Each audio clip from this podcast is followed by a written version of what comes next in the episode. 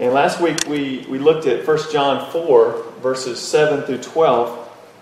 And John repeated once again that if we've experienced the love of God in our lives, then we should love one another.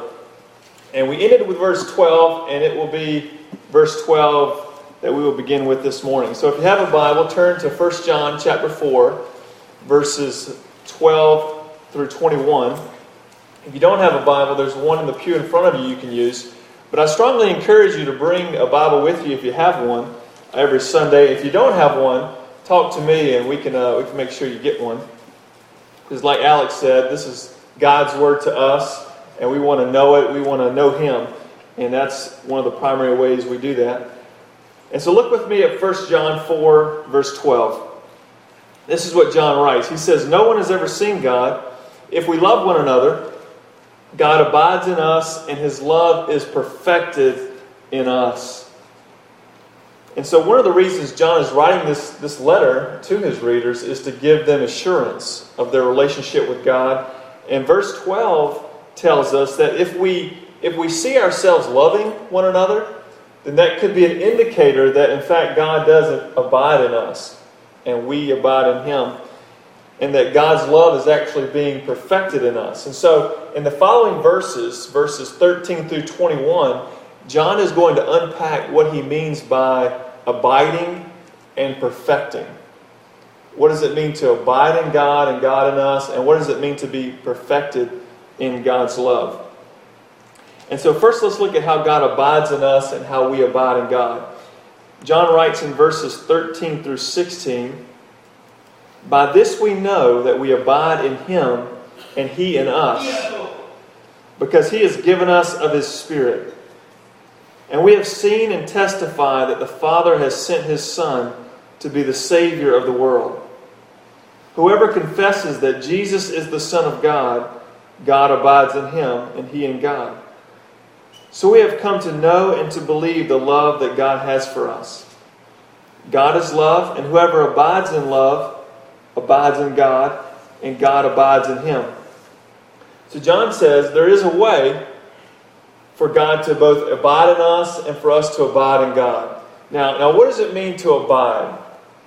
Now, John uses this word here, this word abide, and it, it means to uh, dwell or to remain with or, like you said, to abide. And if you can think about it like this think about if you were to go to someone's house, you know, what would be the first thing you do? Well, you'd walk up to the door and then you'd knock on the door, right?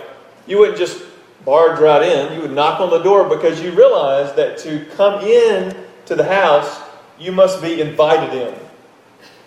And so you knock, they open the door, and they invite you in.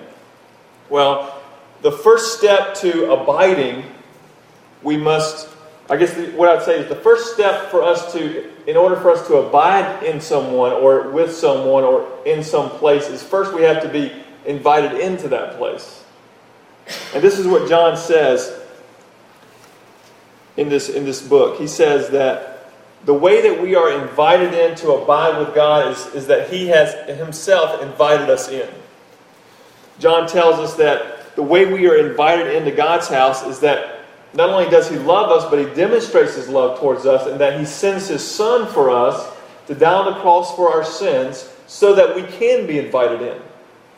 And then He sends His Holy Spirit to extend that invitation to us all so that we would see our need for Christ and respond to the invitation. And we see that in verses 13 through 15 when John says, By this we know that we abide in him and he in us, because he has given us his Spirit. And we see, we have seen and testified that the Father has sent his Son to be the Savior of the world. Whoever confesses that Jesus is the Son of God, God abides in him and he in God. And so we see here that God is the one who does the inviting. You know, God's the one who invites us into a relationship with Him. He's the one who invites us into His family. He's the one who invites us into His kingdom. And He's the one who invites us into His house, so to speak. You know, and oftentimes, you know, we talk about how we invited Christ into our lives. but perhaps we should talk about how Christ invited us into his life. Because he's the one, he's the one that is doing the inviting.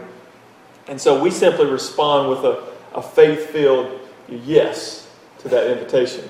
And then we come in to God's house and to his family. And so it's, it's only through, and we see this in what John is saying here, it's only through confessing that Jesus is the Son of God, it's only through Christ that we are able to be brought in and dwell and remain and abide with God. Now, I want you to think back to our illustration uh, when you, you know, approach someone's house, you knocked on the door, they invited you in. Now let's talk about the effect of the abiding here. Like John talks about how when we abide in God, God abides in us, then that, that does something to us. I want to ask you a question. Have you ever read about a family, or maybe you've known a family, and you've thought to yourself, I would love to have spent some time, some extended time with that family? They were just so unique, or there was just something about them, or maybe it wasn't a family, maybe it was just a group of people, you thought, it, wouldn't it be great just to spend some time with that family or that group of people? You know, last summer I read uh, Eric Metaxas's book on Dietrich Bonhoeffer. And as I was reading about the Bonhoeffer family, I felt like I was reading something out of a fairy tale. Not because it was make believe, but, but because it was, it was so different than, than what I've experienced or what I've known myself. And so as I read about this family in Germany, it was just fascinating as I learned about the different characters, how they interacted with one another, what the children were exposed to, and the different opportunities they had. It was just fascinating. And I thought to myself, you know, wouldn't it be great to have spent time with that family? Not just visited, but to actually spent time, extended time with that family. And maybe you've thought that as well. Maybe you've known people, or you've known a group of people, or even maybe one person that you thought, I would love to just have sat down with them for several meals or just spent a lot of time with them. And I think the reason we have that desire is because we see something in them that we want or that really attracts us. Maybe it's um, a relationship they have with one another or the intellect they have or a skill they have. But there's something that draws us in and that we want to be a part of it. We want to taste what they have experienced. And we all know that if we spend enough time with people like that, then some of that will rub off. I mean, the more time we spend with others, the more we are changed. Right? The more time you spend with people, the more you are changed by them. And we know that, whether positively or negatively.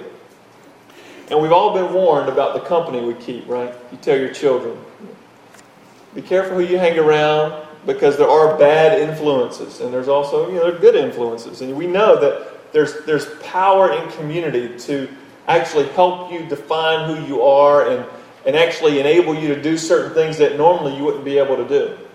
And this is this is true even in the most extreme circumstances. For example, you know back in 1973 in Stockholm, Sweden, uh, a group of robbers robbed this bank in Stockholm and they took a number of these bank employees hostage and they held them for six, six days.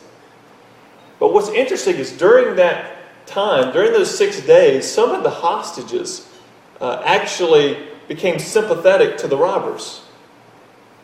Sympathetic to those who were holding them hostage and meant them harm. They became sympathetic to, to such a degree that when the whole ordeal was over, some of these hostages actually defended the robbers and their behavior. And after this was all over, uh, there was a term coined to describe this phenomenon. It's called the Stockholm Syndrome. And it's actually true on the flip side as well. There's another syndrome that's been coined. It's called the Lima Syndrome. And it's when uh, robbers or criminals take over some place and take hostages and then they become sympathetic with the hostages and let them go. It's just an interesting dynamic when you get a group of people together, the effect that has on one another. And so, even in extreme examples, and even in very simple examples, we see the effect that others have on us. There's a power with community, there's a power with dwelling with certain people or abiding with certain people or remaining with certain people for a period of time, that it begins to affect who we are and even what we're capable of doing ourselves. And so in psychology, you have these different syndromes, but I think even in what John is saying here, he's saying the point is when you abide with someone and you spend time with someone, extended amounts of time with someone, there's change that takes place, whether positively or negatively.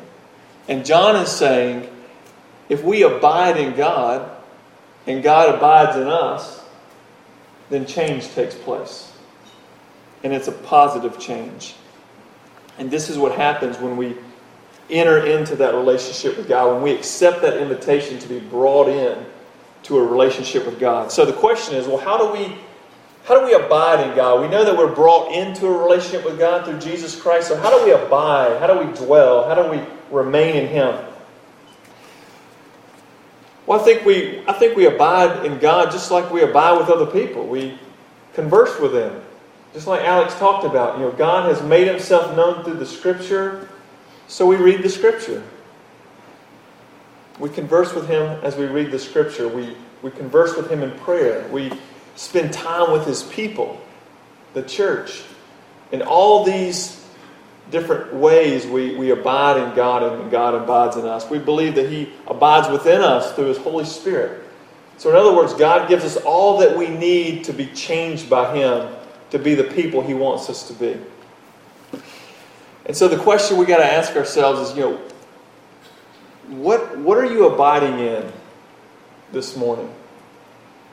You know, where do you where do you spend your time and your resources? You know, what what consumes your thoughts? These are all indicators of what you're abiding in. And the point is, wherever you abide or whoever you abide with will change you. And if we abide in God, there will be a change. And John describes this change in verses 17 through 21. And this is what he writes. He says, By this is love perfected with us, so that we may have confidence for the day of judgment. Because as he is, so also are we in this world. There is no fear in love, but perfect love casts out fear. For fear has to do with punishment, and whoever fears has not been perfected in love. We love because he first loved us. If anyone says, I love God and hates his brother, he is a liar. For he who does not love his brother, whom he has seen, cannot love God, whom he has not seen. And this commandment we have from him Whoever loves God must also love his brother. So John tells us that if God and his love abides in us, there will be a change. And specifically, he tells us that if God's love abides enough, abides in us, two things will happen. First, it'll cast out fear, and secondly, it'll cast out hate. So as God's love abides in us, it'll cast out fear and it'll cast out hate. So let's look at the first one here how God's love casts out fear. You know, and some of us live in fear. Even though we may have accepted Jesus Christ by faith, we still have this lingering fear that when we face God on the judgment day, that, that we're not going to get into heaven, that we're still not good enough. We have that idea. And I know that to be true because out of the multitudes of people I've talked to and asked the question, How sure are you that you're going to heaven? The most popular answer is less than 100% because why? Because I don't know if I'm good enough. And so there's this idea, there's this fear that lingers even in the heart of the believer at times because we still think that, yes, I get in to God's family, I'm invited in through Christ, but I need to still perform or I'm going to be rejected. And so there's this fear that kind of looms over us. And John is saying, well, actually, Perfect love casts out fear. And if God's love abides in you, fear is, is diminished, is cast out. And this makes sense, doesn't it? I mean, if, if you know someone loves you, the more you know they love you, the less fear, fearful you will be that they'll reject you. you know, the purer their love for you, it, it just diminishes fear of being rejected. And so John's saying, if you know Christ, then you've experienced God's love for you. And when you face God on the day of judgment, you don't have to fear being rejected. Because if you're in Christ, you will be accepted. So if you are in Christ, if God is abiding in you, then it should cast out fear. And this should be true of the Christian. We should not live lives of fear, but we should live lives of love. So we see this confidence that wells up in the life of the Christian because of what Christ has done, not simply because of what we've done. And we see all throughout this letter, it's just full of assurance for the person who has faith in Christ. I mean, this letter is just littered with assurances for you if you know Christ. Now let's look at how God's love casts out hate. In verse 18, John says, Fear has to do with punishment, and whoever fears has not been perfected in love. And so he's saying, if you do fear facing God in judgment, then you have not been perfected in love. So now, what does that mean? You know, when I, when I hear that perfected in love, that word perfected, that word perfect, what comes to my mind is flawless. You know, no blemish, no sin, perfection. But that's not necessarily what John's getting at here because the word he uses here for perfect or perfected is a word that means uh, to bring to completion, you know, to reach a goal, to make perfect. And so it communicates this idea of completion. So look back with me at verse 12. I'm going to go up a few verses. He says, If we love one another, God's love abides in us, and his love is perfected in us. So, so what does it mean for God's love to be perfected in us? He's telling us if, if God abides in us, if we're in Christ, then we should be growing in our capacity and ability to love one another. That's what he's saying. That's what it means to be perfected in love. That love is growing in us towards a goal of completion. There is an increased ability and willingness and capacity for us to love one another. And since God is love, and He has demonstrated His love for us and through His Son, through giving of His Spirit, then if we abide in Him, then it makes sense that we should also be loving not only God, but loving each other. You know, there's a well known uh, philosophical and theological question that we've all dealt with. Maybe that it's kept you up at night, you know, you've struggled over it. The question is, you know, which came first, the chicken or the egg?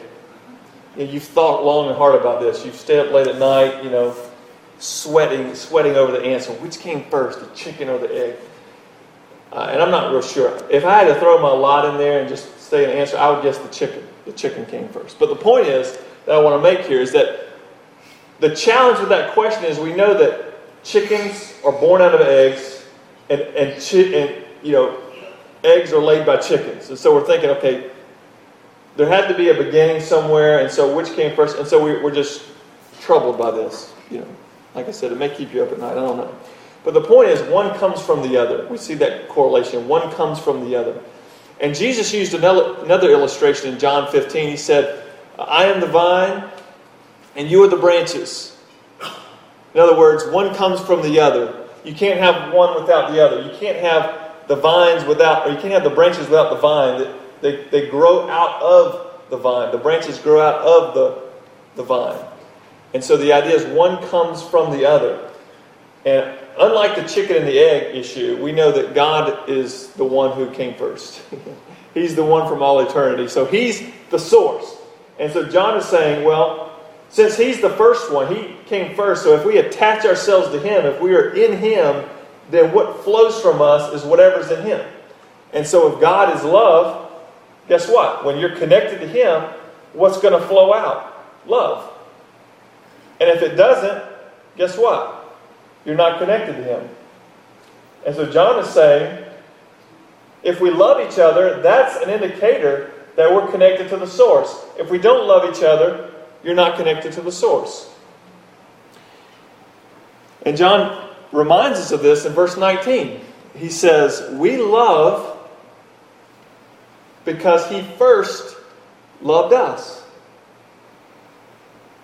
That's how we love. The only way to love like God loves is to be connected to God, to abide in God, and God abiding in you. And so, as God's love abides in us, it casts out fear. We have confidence of God accepting us in Christ, and it casts out hate. Look at verses 20 and 21. John says, If anyone says, I love God, and hates his brother, he is a liar. For he, for he who does not love his brother, whom he has seen, cannot love God, whom he has not seen. And this commandment we have from him whoever loves God must also love his brother. So if God abides in us, he is going to produce fruit. And this fruit is going to be characterized by love. Now, I want you to think of it this way. Let's say you were born with, without the use of your right arm. You had a right arm, but you couldn't use it. You couldn't feel anything with it. There was no, you had no mobility, no use out of your right arm. And let's say a doctor came to you and said, There's this experimental procedure that I'd like, you, I'd like for you to consider. And if you undergo this procedure, there's a, there's a good chance that you will regain use of your right arm. And you think, well, sure, I'll, I'll, I'll do that. And so you go, you undergo this extensive procedure, and as you wake up in your hospital bed, you realize that you do have a somewhat of a sense of feeling in your right arm. It's not it's not the same as your left arm yet, but it's it's there. There's a there's a sense of feeling there, and you begin to even be able, be able to twitch a finger or two. And the doctor walks in and he looks at you and he sees you staring at your right arm, kind of puzzled. And he says, Well, what's, what's the matter? And you say, Well, you know, I, I do have some sen- sensation in my right arm. I can even twitch a finger or two, but I thought you said I would have use of my right arm. And the doctor says, Well, the procedure was successful. However, it's going to take some time and some physical therapy for you to have that use of your right arm perfected or completed. But the procedure was a success.